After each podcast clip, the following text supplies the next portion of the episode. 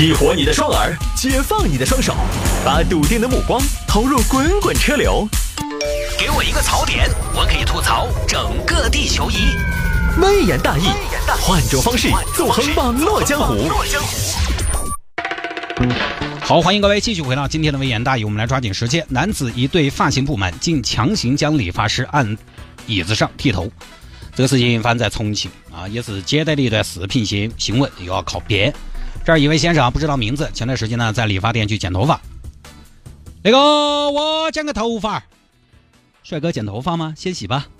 哎呀，不洗了，我洗了才出门的。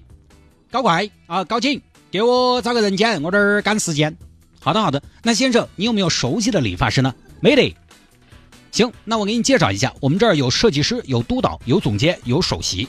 那设计师呢是收费三十八洗剪吹，督导一百九十八。设计师才三十吧，设计师都设计啥子呢？啷个恁个便宜啊？哎，也不要最便宜的哈，给我来个中间嘛。好的，托尼，托尼，男宾一位。先生你好，我是托尼。哦，你好，你好，听你那个口音来自广东啊？呃，不是，我来自广安。广安，广安，你那口港台腔真的是。你看哈儿嘛，我那个头发啷个剪嘛？我那个条件你看哈儿啊，我那个条件他们都形容我不是大款，都是伙夫，啷个整？先生，您是要社会霸气一点呢，还是要斯文高端一点？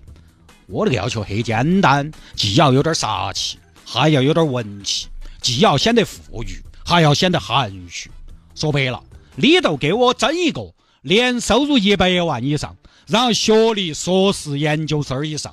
完了，社会关系比较复杂的公务员那种发型，呃，好吧，大哥，我初步的想法是把两边的给你推掉，这样整个人啊会显得比较的惊险，然后上面稍微的短一些，这样显得比较 man 一些。呃，可以，那恁个整霸气有余，斯文不足。那这样，我再给你留点耳发。留一点点尖尖的这个鬓角，对吧，大哥？我看你是有美人尖的，我给你留出一点美人尖，这样显得比较书生气。可以，那都能够。好，这边剪一剪，剪差不多了啊。菊花，帮这位先生冲一下。剪完了，剪完了，先生。嚯哟！哦，等一下，你那个是成品啊？你是啥子发型哦？先生，都是按照您的要求来剪的吗？我的要求，我我是那个要求啊。你啥发型哦？你为啥给我整是个柴油机脑壳喽？先生，效果现在还没出来，您先去洗一洗，洗一洗出来我给你造型。造型啥造型？哪个要造型？我平时我又不吹，我也不打造型的东西，莫吃的发蜡发胶我都不整。你那个不是给我添负担呐，先生。洗了再看，包你满意，好吧？行嘛，那我就先洗，洗了出来，老子看你啷个收拾这个烂脑壳。啊，洗完出来整，整了还是不满意。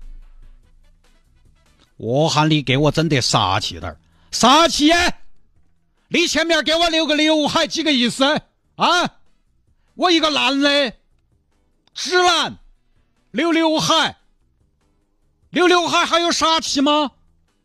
先先，刘海很瞎气啊！不是有一首歌叫《刘海砍人》吗？你看刘海多猛啊！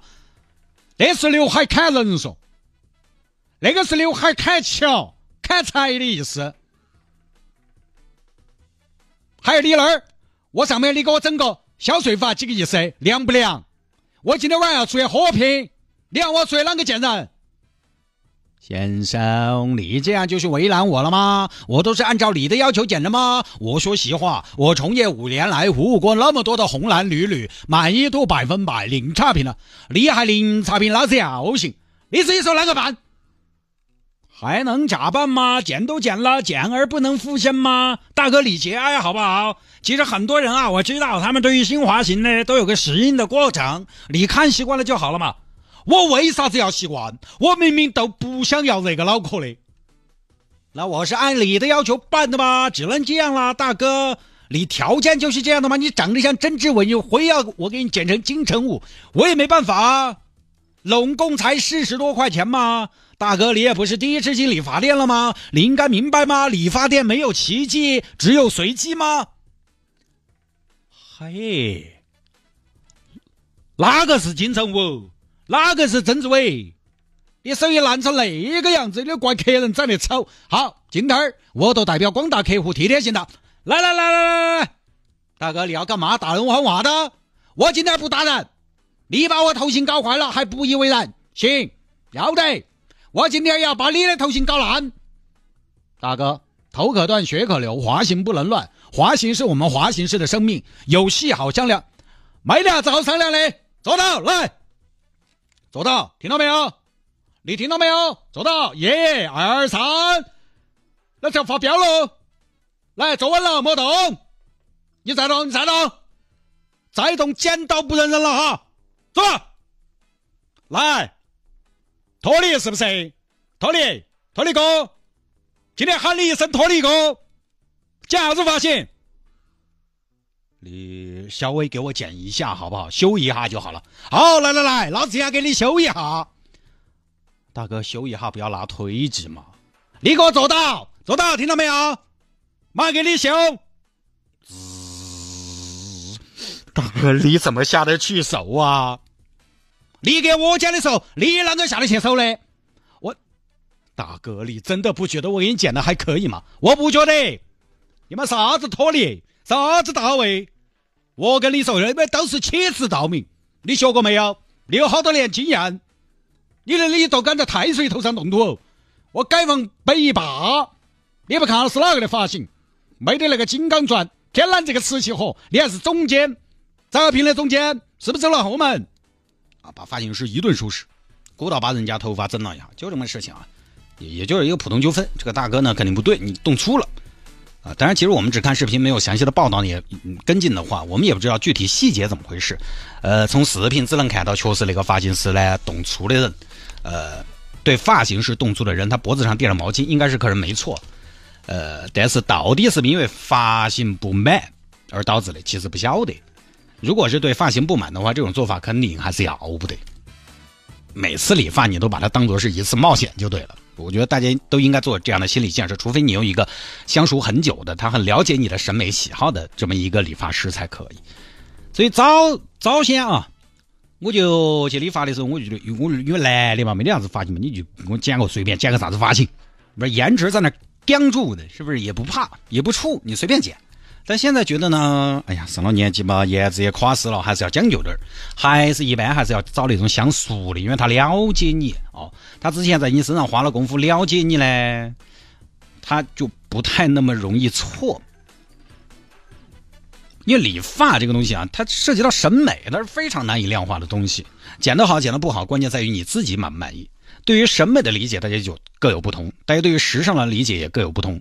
你希望你自己呈现出来的形象，跟你在别人眼中他觉得你该有的这种形象本来就不一样。非常简单，你有时候去剪头发，你就是修一下。我问你，啥子叫修一下？哪么叫修一下？你有要求，但是要求很抽象。你有自己的要求，但这个要求又太笼统，又需要理发师自己来加工，那个东西就会有偏差。所以我觉得理发师有时候也不容易。为了稳妥的话呢，大家最好哈，你比如说最近你要挑战一个新的发型，你最好能找一些图片，尽量准确的阐述。啥子修一下、剪短点儿、时尚点、精神点儿，太抽象了。你如果能具体的说出你的要求，那对理发师就一个考验，那就是手艺的考验。